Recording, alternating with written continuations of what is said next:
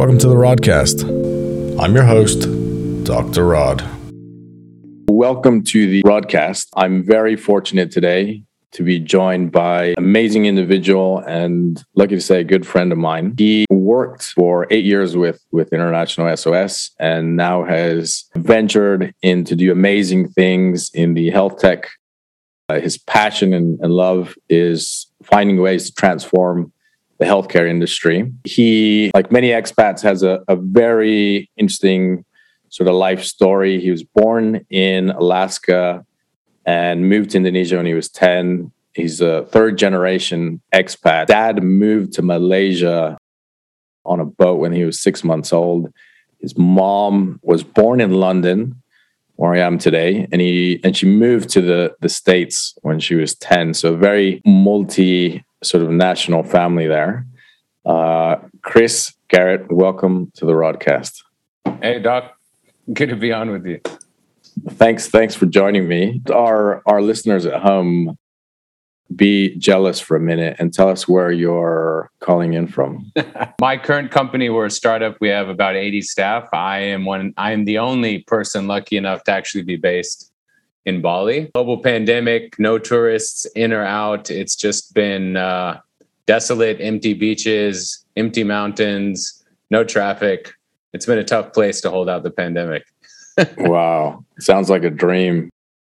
And unfortunately, our, our, listeners can't see the video, but you have in your backdrop a what I would describe as a classically sort of beautiful palace, palatial, lay, palatial layout, whatever it's called.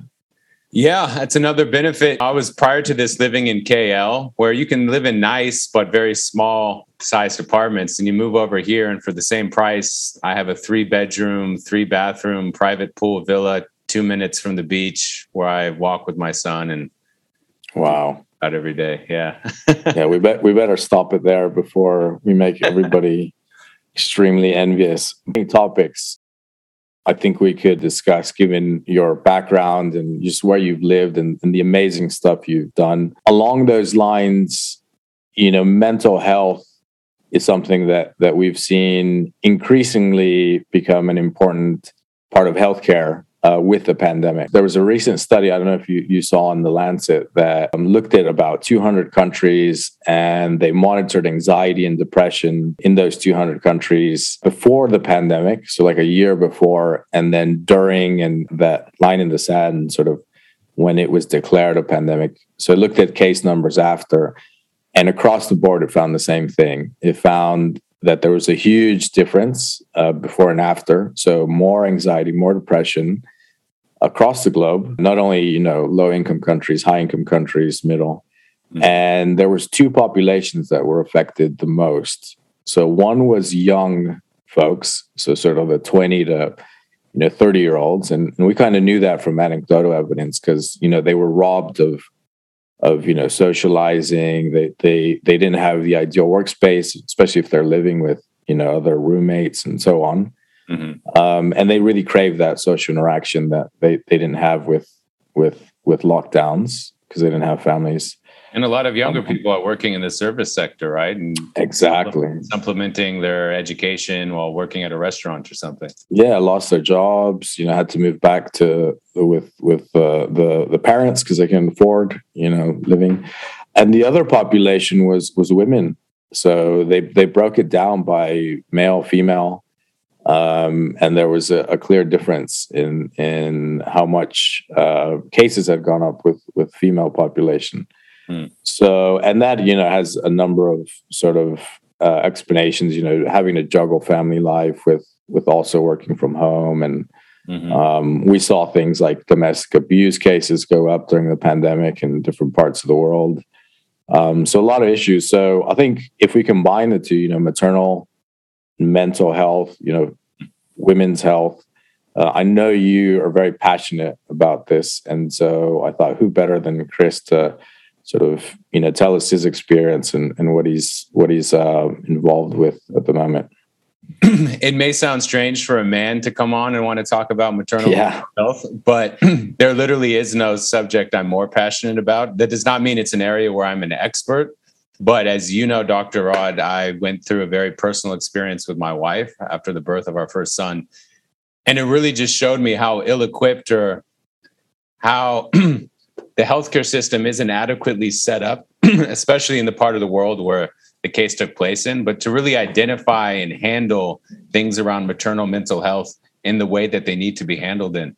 And uh, I'll walk through the case, but I'm I'm really extremely passionate about it. And after my wife and I went through that, both of us vowed together to try to do something when we had the means, when we had the resources, when we had the time to actually try to bring more awareness to what I think is a very neglected sub segment of mental health. Um, and and very widespread. Uh, so if you want me to talk about the case, I'm happy to do. We're not shy. Um, yeah, yeah. I mean, uh, as much as you're comfortable with with uh, sharing with with the listeners at home. Yeah. So as Rod knows, uh, about four, almost four years ago exactly, my son's birthday is in two weeks. Uh, we were based in Kuala Lumpur, and we had our first child. Um, unfortunately, due to being in breech position, it was a emergency C-section. But apart from that, the pregnancy had gone completely smoothly. And in fact, without exaggerating, I think Ilaria was probably the happiest pregnant woman I've ever seen in my life. She was just beaming every single day, super enthusiastic, working out in the gym and exercising at like eight and a half months pregnant, leading exercise groups uh, with a gigantic belly. And uh, unfortunately, it was like a switch was flipped immediately after the birth of our first son, um, which I'll get into. There's there's different reasons underlying that, but what we didn't realize we were stepping into at that time was something far beyond what everybody's heard of, which is baby blues. Right? Everybody's heard of baby blues. Some women um, have a difficult time, um, and uh, usually after a couple weeks, two to three weeks, what they call the baby blues seems to subside to some degree we're stepping into a much much darker more intense and really life-changing experience of something called postpartum depression and psychosis which neither of us had any experience or any understanding of ilaria had no uh, past history of mental illness or anything of that nature. And truly it was just like immediately uh, now we spent three days in the hospital and on the third day we came home.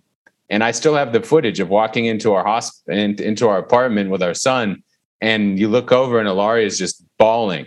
Now I assumed at that time that was you know just the emotion of coming home with the beauty of our first son and and all of those things coalescing.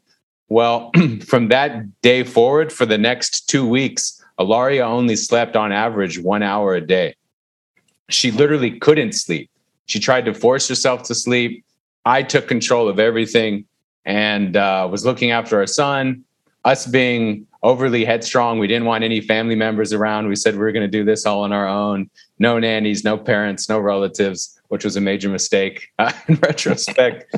Uh, so I had to take time off of work. Ilaria could not sleep. Now, as you imagine, the hormones, the physical changes, everything you go through as a woman when you give birth in and of itself, plus the epidural, the pain medication, all of that stuff wearing off, compounded by no sleep by day like seven eight nine Ilaria was just essentially beside herself.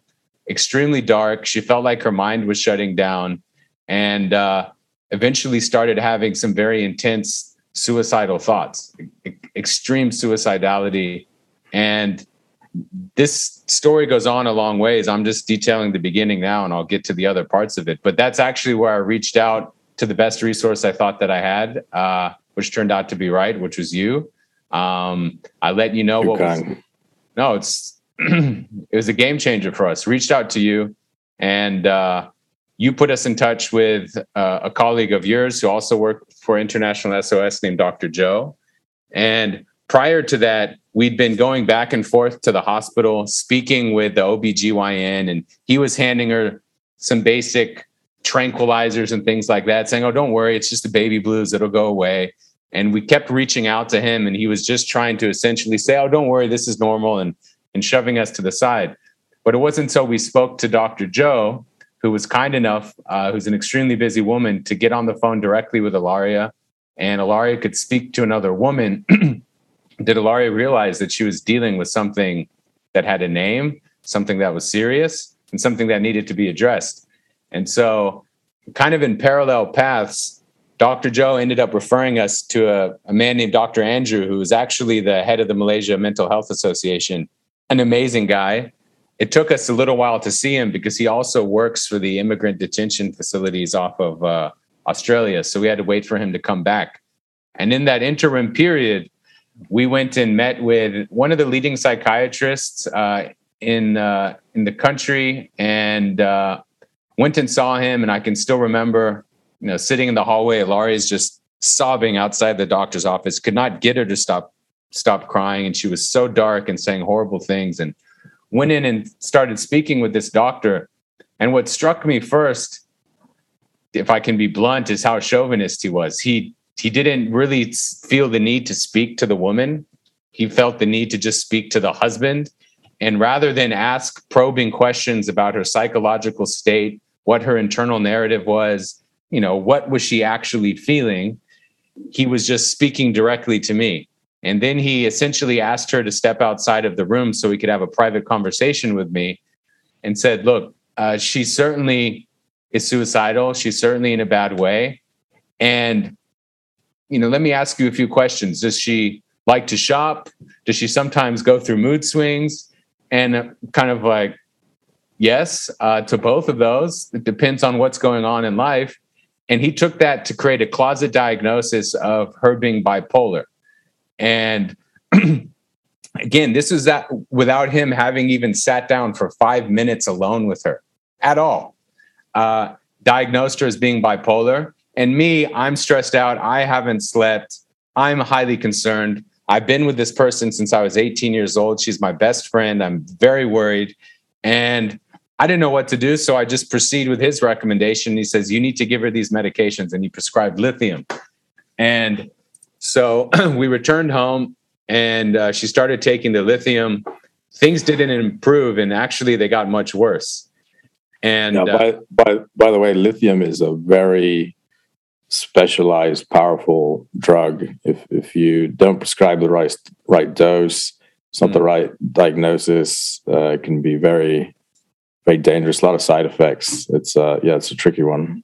Yeah, and of course I didn't know those things. I'm not an expert, and uh, so she started taking them, and not only did it not improve, it got much worse, and it was decreasing to the point where I could no longer leave Ilaria alone and I had a job, but that was a, not even a close priority for me at this point. It's the the life of my wife and and the the son, uh, the mother of my son, and uh, so I essentially for the following two weeks was on 24 7 guard duty. I ended up hiring night nannies to look after our son. Um, but my wife reached such a state that I put her on the phone with her sister, who's an amazing person in and of of herself, and she heard Ilaria literally wailing. I mean, just wailing from the depths of her soul, saying she wanted to die. She was not fit to be a mother. She didn't had no negative feelings towards her son. Thankfully, she was always affectionate with him, but she just felt this internal sadness and gloom taking her over that she didn't see a, a role in his life, and she was begging me to allow her to kill herself. And I put her on the phone with her sister, and her sister immediately in Los Angeles, and I mean immediately, went home, packed her bag, went straight to the airport, bought the first ticket available, and was in Malaysia within like 20 hours. I was at was at our doorstep. And so her sister showed up, and her mom also ended up coming shortly thereafter. And we then spent this process of a good two and a half months of dealing with these different doctors. And uh, you know, I was staying up at night I had to hang doorbells on literally all of our door handles in case I fell asleep uh, because we ended up catching Ilaria trying to commit suicide. And wow. uh, it was this extreme fight or flight type of a situation. And on top of that, having your first child and a job waiting for you to come back to and juggling all these things, I was very stressful. And uh, we ended up meeting Dr. Thomas, uh, sorry, Dr. Andrew. And the guy was amazing. He didn't want to take any money from us. He did everything pro bono. He, let's just say, didn't agree with the diagnosis or the prescription made by the initial psychiatrist who we had gone to see. He gave us a whole nother course and recommendation of treatment. And uh, that seemed to help stabilize Ilaria a little bit over time. But when I say over time, you're still talking weeks, weeks and leading into months of waiting and just waiting for this inner narrative that she had developed and and her inability to sleep and all of these things to go away. Uh, and they they stabilized a little bit, uh, but it was still unpredictable. And we reached a point where we said, okay, it's time to go back to the U.S. Uh, we need we need you to to get to a place where you're really well looked after. Um, and Dr. Andrew is amazing. He was in and out of country. So uh, my sister-in-law took Ilaria back to the U.S. and uh, I followed about a week or two weeks later. And um, when we got there, we found a therapist, very kind woman who had gone through postpartum depression herself. We took Ilaria in to see her, and uh, she had a private conversation with Ilaria, then brought us in and said, Look, I'm sorry to tell you this, but Ilaria is one of the most suicidal people I've ever met in my life. And you need to immediately take her to the emergency room. She's a threat to herself, and you cannot guarantee her safety uh, you know, at your family home. We were in Idaho at the time where Laria's family has a, has a, a summer home. And so we took her to a hospital in, in the US, checked her into the emergency room. And this is where the learning and education started coming to me and to us about how widespread this actually was. Uh, when we're sitting there in the emergency room, you know, this was a an emergency room where they had to put a security guard to watch Ilaria overnight to ensure she didn't do anything to herself. I was asking the doctors and nurses, and they were like, You would not believe how many new mothers actually end up in the emergency room in similar similar situations. They're extremely distressed, extremely dismayed, uh, completely out of sorts, suicidal. It's, they were telling us how common it was. And again, through this journey, as we're telling people what's going on, you start hearing, oh, that happened to a colleague of mine. Oh, that happened to my cousin oh, that happened to a friend. Um, in some of the cases shared with us, led to actual suicide. And this was so far beyond the baby blues that I had heard that it was just staggering to me that as you're preparing yourself as a as a new parent and and going through the the nine months that lead up to that, there's really no mention or any type of mitigation put in place of if you start to feel these things, understand that this could be what's happening to you. Uh, there was no prior information that we received. And uh, unfortunately, because Ilaria was in such a state, they actually took con- control of her. In the United States, if you're deemed a risk to society or yourself, you essentially lose your freedom. And while I was in the front of the hospital trying to figure things out with the finance department, Ilaria called me and said they were about to take her cell phone away. And they had come into the back of the hospital and whisked her away essentially over to the mental health uh, facility attached to the hospital. And Ilaria didn't have a chance to say goodbye to me or her son. Uh, and that was very stressful, uh, very frustrating. And uh, we went over there, and I thought, okay, we're in a progressive place in the US. It's going to be warm and fuzzy. It's going to be nice, beautiful garden. It was nothing like that. It, it felt like a prison, essentially. It looked like a prison. It felt like a prison. It had visiting hours. It had uh, a central kind of courtyard where people would go and walk in circles. Uh, it looked like a prison. And they put Ilaria in essentially what looked like prison clothes. And they told us she was going to have to be in there until they determined she was no longer a risk uh, to herself or to others. And me, as somebody who's been with her half of my life and I'm in love with her and I care about her, there's we were just talking about the other day. It's still one of the hardest things. I've been through a lot and seen a lot in my life, but when you have to essentially surrender your ability to look after the person you care about the most to some nameless people is extremely tough. And they reached a point where they were comfortable after three nights and they said Ilaria could go home. We took Ilaria home and she was so enthusiastic and she was doing great for about three days until I woke up uh, one morning. And this was actually the first morning that I had let my guard down. Every night, as I said, I would put bells on the door handles. I would lay on top of her with my legs slung over. So if she got out of bed, I would wake up. I was always on guard. And I felt relaxed based on how she'd been behaving. And I didn't wake up. And Ilaria's family's house is right on the edge of a lake, uh, a state park in Idaho. It's really beautiful. And she had walked down to the lake, gone into the lake, and attempted to kill herself. Um, and fortunately, I think uh, somebody. So this is this is after she had she had been uh, released. It was after, yeah, Yeah. less than a week after, and so that entire ordeal of going in there and, and that frightening experience clearly didn't have the lasting impact that was that they were trying to achieve, and that was really scary for all of us. She didn't manage to succeed, uh, but her entire family and myself we really made it a concerted effort, even more so. We had a great therapist who she liked, who, who she could relate, who had been through PPD herself, but we needed to look at this kind of holistically. And so Ilaria actually has a master's degree in nutrition. She's very mindful about what she puts into her body. She was put on these SSRIs, which she was very mindful of not wanting to get hooked on. And so she started a process of, of, of in a coordinated titration while focusing on nutrition. She got back into exercise, which I'll talk about at the end of this. And she's big into athletics and MMA. The combination of of athletics, nutrition, titrate, titrating off of some of the medication, plus also um, time. You're talking, this had been now five months postpartum. All of those things converging started to show glimmers of hope. She started to return more to herself. There were less swings in her mood. She started to really see joy and and light as we played with our our son and and she started to see a path and a future that she was in and uh, that was by about month five or month six um, but but to be really honest she didn't truly return to baseline amazing person that she is for probably about a year. Um, Oh. but six months was the intense the intense part of it.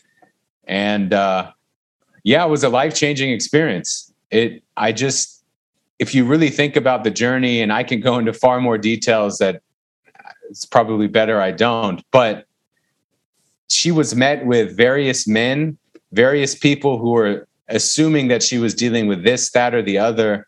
And it wasn't really until we met joe who we only had the privilege to speak to once uh, but then getting into the states in front of somebody who had experienced postpartum depression herself.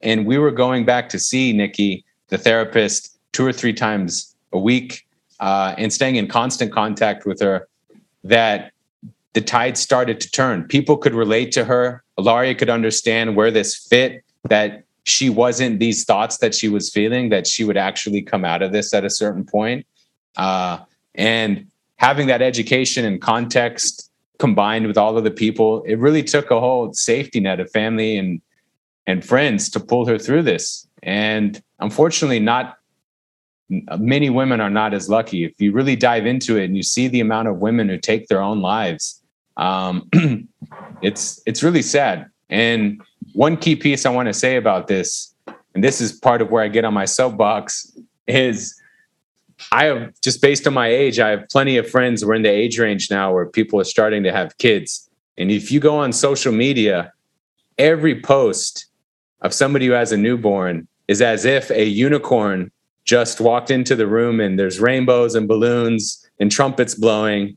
And while, yes, it's an amazing thing to have a kid and it's full of love, the reality is that puts a societal expectation on women that I need to be feeling like super mom. I need to be feeling amazing. As soon as I hold my child, it's like a beacon of light just descended from the sky. That's the pressure they feel on them. Whereas if they're feeling tired, sore, miserable, depressed, low, achy, not wanting to be doing what they're doing, they start to feel shameful and guilty for those very natural feelings. And as a result, they suppress them. They don't reach out. They don't talk to people. They deal with these things alone. And uh, I think that's a big part of the societal issue and why postpartum depression is as prevalent as it is.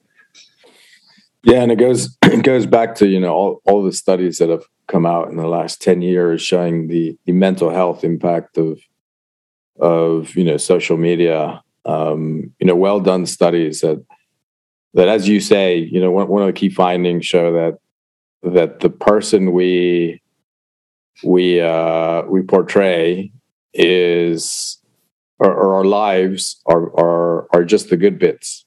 Hmm. Um, so you don't see, you know, the the the bad days and whatnot.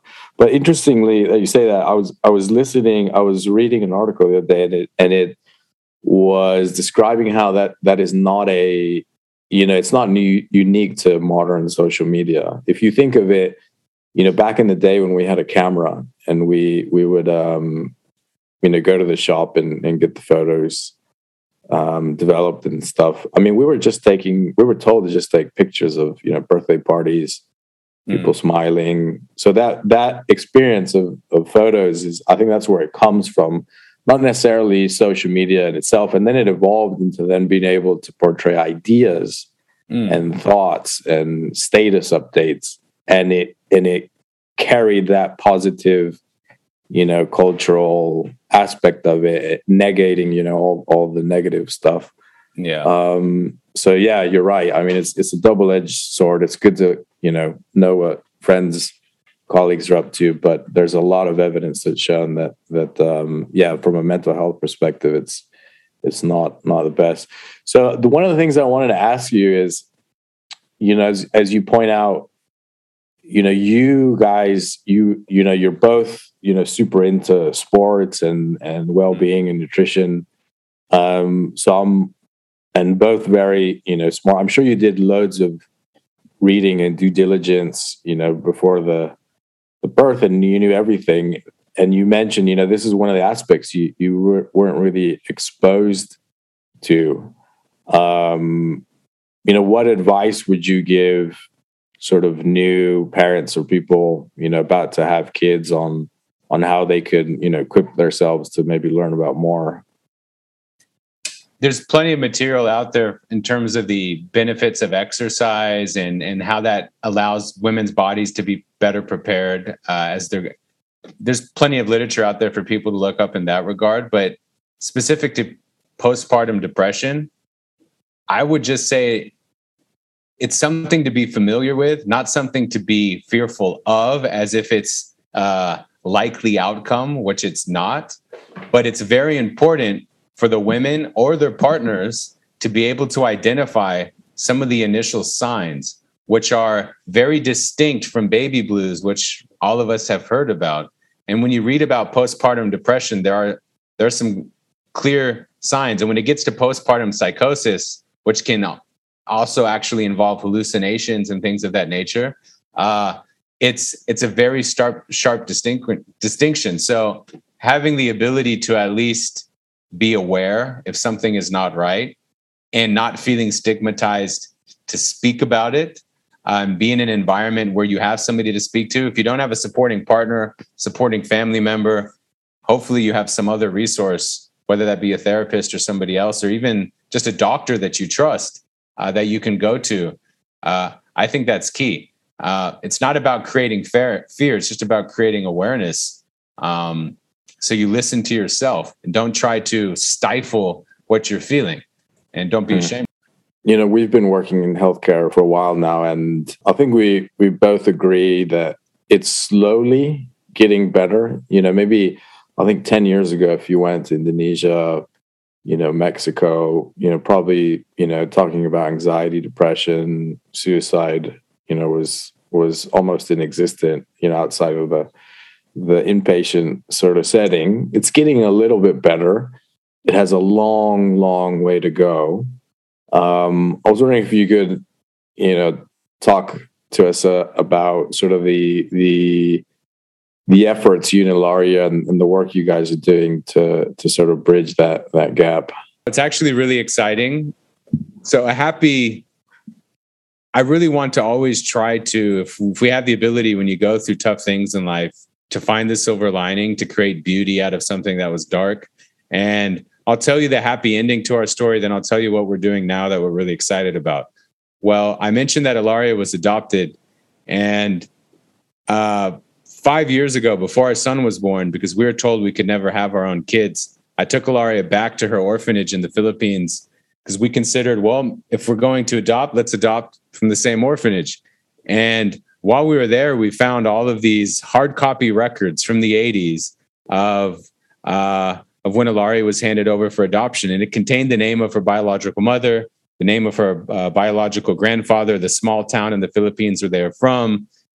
It explained what her mother did. Her mother was 17 and unwed, and and so she came, and Ilaria was born in a women's shelter. We had some basic information, and uh, well, about a year ago, although Ilaria was doing great, uh, you know, we would still talk and reflect on the postpartum experience. And I just felt inspired with Ilaria's permission to try to find her biological mother. And so what do you do? Now the Philippines, like many, you know, developing countries, doesn't have central apparatus to go find, you know, there's not some database uh, that you can just tap into. So I initially thought, well, the key pillars of that society, the infrastructure end to end is the church. Uh, everybody goes to church in the Philippines. Yeah. So I, I started reaching out to churches and I had the last name uh, and I had the name of the town where her mother was from. Again, this was back in the mid 80s. And uh, no luck. Contacted the churches, no idea. Sorry, sir. Okay, so I started trying the schools and the universities around that area. No luck. They suggested I try the police. Well, I felt a bit dejected and uh, put it down for a few months. One day was inspired again, reached out to the police station where I had the phone number, and on that very same day went back to the church in that town and decided don't call the church, go on the Facebook page of that church. So I'm getting back to the positive side of social media. Uh, and I found every person who attends that church or who had been tagged in a picture at that church with the same last name. And I just started messaging them on Facebook. This is this is my name. This is my wife's story. This is the name of her her biological mother. This is the name of the grandfather. And like about 30 minutes after me calling the police station, they called me, they sent me an email and said, Sir, sir, please call us back, sir. Betty is in the police station. Betty's the name of ilaria's biological mom. And Wow. of course, I'm like beside myself, kind of can't believe this is this is real. And almost in sync at the same time, Facebook started pinging, ding, ding, ding. And people were responding to my message saying, Oh, Betty's my sister, Betty's my cousin, Betty's my Wow. uh, and I actually couldn't believe it was happening. And called back to the police station. They said, "Sir, Betty just left, but she left a phone number for you to call."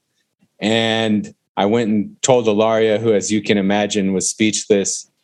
And long story short, we ended up setting up uh, a call, um, which was translated by Betty's sister, so Ilaria's aunts, because uh, her mom doesn't actually speak English, her biological mom. And uh, this was about a year ago. We set up a Zoom call, and it was one of the most profound things I've been involved in to stand there off to the side and see Betty make face to face contact essentially with her daughter. And neither one of them had seen each other before. And as you can imagine, extremely emotional.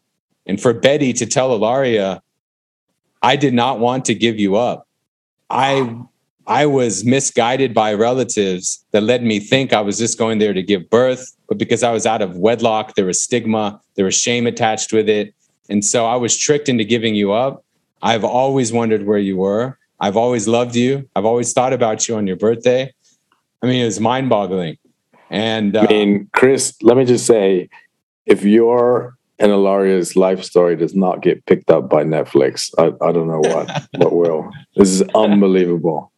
Oh, I mean, just talking about it, it's still pretty emotional because Ilaria spent the last year getting to know this completely hidden side to her identity. And it turns out Ilaria has siblings. She has two sisters and a brother. And her mother had always actually kept this secret. So nobody in her family, none of the siblings, her husband, uh, it's a lot, obviously she had Ilaria with a different man. Um, but uh, none of them knew about this. And it was an upheaval, but also a reckoning and a healing, not just for Laria, but for Betty. And now they're in touch. routinely, like weekly and monthly basis. She's on a family chat group with all of wow. these people in the Philippines. And some skeptical people I know were saying, Chris, you know, they're just going to come ask for money. And that hasn't been the case whatsoever. In this last year, not a single person has asked for money. They have been unbelievably loving, sending nothing but supportive and welcoming messages to Ilaria.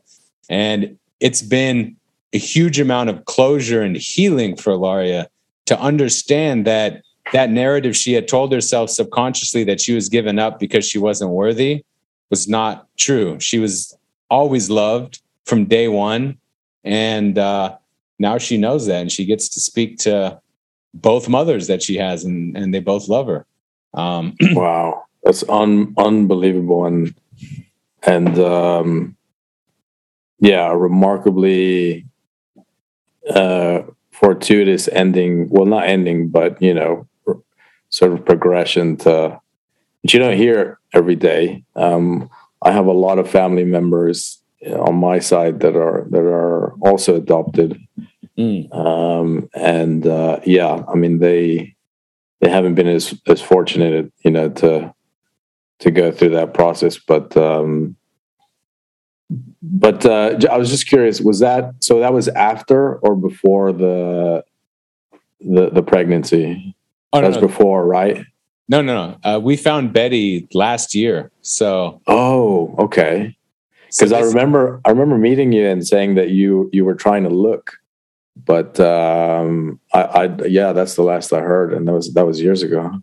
Yeah, so that would have been we we went to her orphanage in Manila five years ago, and that we had found that information. And I had done some basic looking, typing the name into Facebook.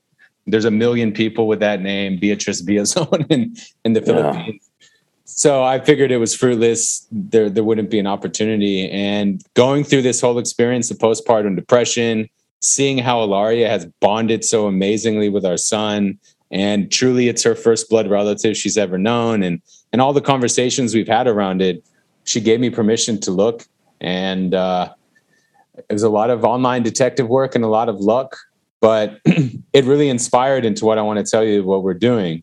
And ilaria um, she's always been very big into mini sports. She's five foot tall but she was the captain of the high school volleyball team. Uh, her, her mom is an athletic director but ilaria is also very big into martial arts. Bjj muay thai boxing you name it.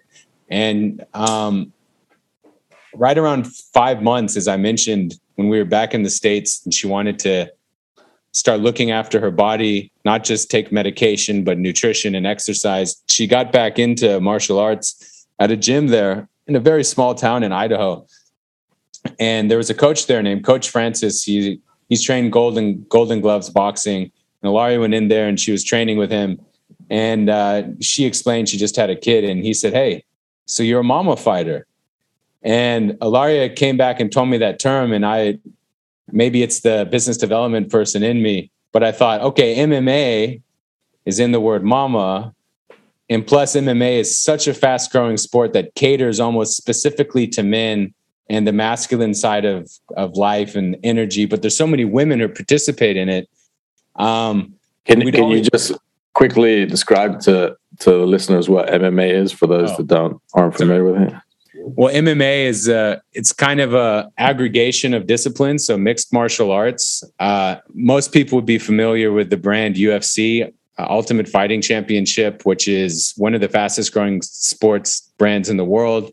Um, and a lot of people look at it as sheer brutality, whereas a lot of people who are attracted to it, what they find is self discipline, self mastery, perseverance. It takes a lot of huge amount of dedication to become a black belt in something like BJJ. You're talking mm. 20 plus years worth of work and discipline and honing your body and listening to your body. So it's not what's, just about, what's BJJ? I'm sorry, uh, Brazilian Jiu Jitsu. Oh yeah, yeah. Okay. And so it's not just about you know trash talk and brutalizing your opponent. A lot of the true martial artists who aren't always represented by these you know megastar athletes, but real martial artists they find beauty in self-discipline and mastery. And so mixed martial arts has always been something that compelled Ilaria. And uh, so we kicked around this idea of, of a brand called Mama Fighter, but we didn't want to just create another sports brand or anything of that nature. We wanted it to have a purpose and have a meaning. And Ilaria has spent the last six months really kind of conceptualizing everything, and she's already got merchandise and she's created a community literally just in the last two weeks and launched it on social media, which is about creating a sports brand tied in to people sharing their authentic stories of struggle, stories that you don't need to be shameful of, whether it be mental health or any other, you know, story of of trying to overcome the obstacles that real people deal with and create a community around that. And yes, there's a martial arts component to it, but it doesn't have to be purely martial arts related. Uh, but martial arts has that ethos of of kind of conquering, you know, obstacles. So she's launched that brand and she's already started telling some stories and posting them um, on on Instagram. And uh, she's already got professional fighters starting starting to wear the clothes. But on March 8th, International Women's Day, Ilaria will be posting on social media a video that we did uh, with a professional dancer who's uh, Filipino American, just like Ilaria is. Uh, there's spoken word to it. There's a cinematographer, and it's really chronicling Ilaria's postpartum depression experience.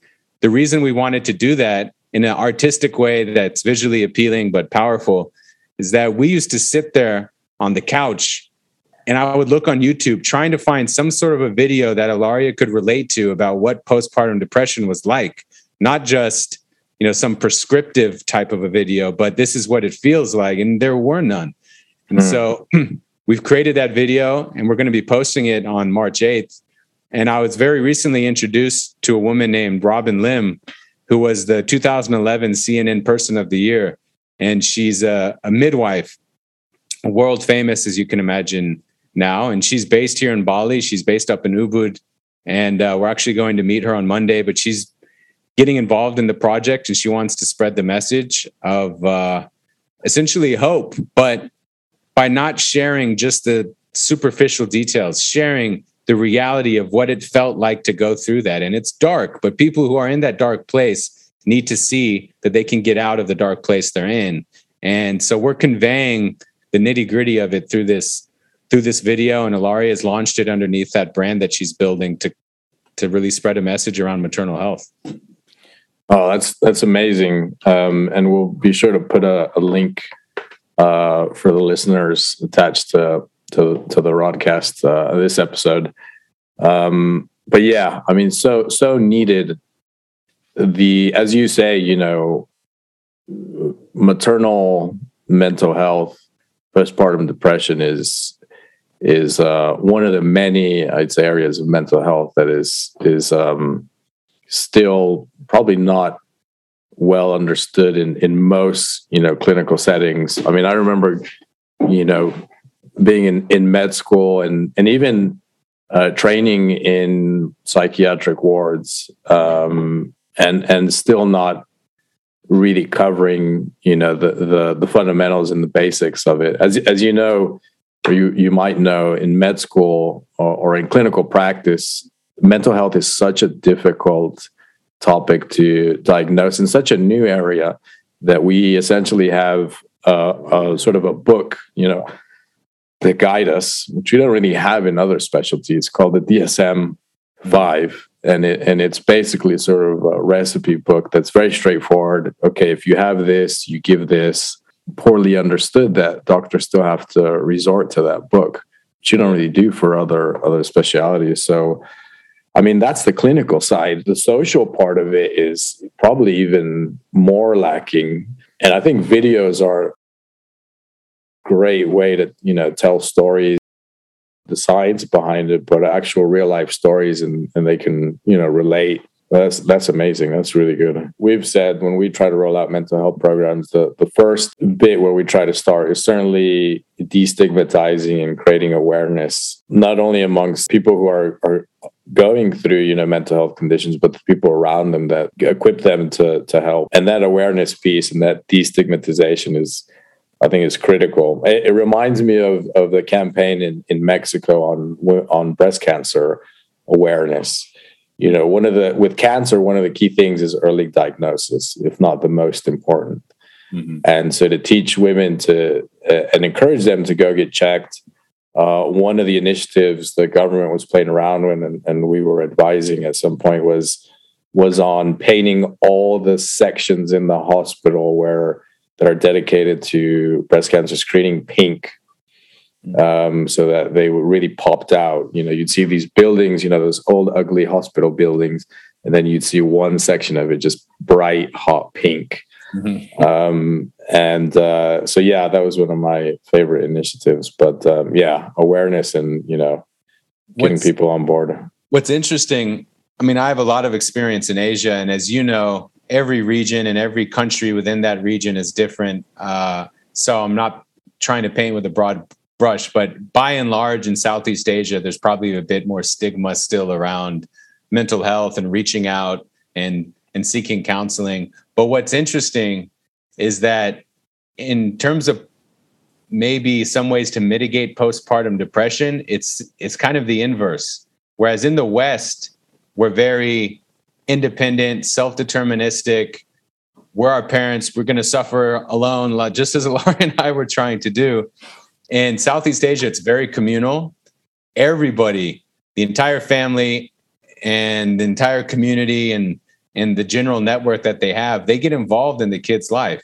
And in Malaysia, where we were, there's a practice called confinement, which at a distance some people may say is some ancient tradition that needs to be get, get gotten rid of but if you think about it what confinement is is they the the the mother is just given birth to their kid stays at home for a month and they often hire people but it's also family members who come and do all the cooking all the cleaning all the caretaking beyond breastfeeding of the kid.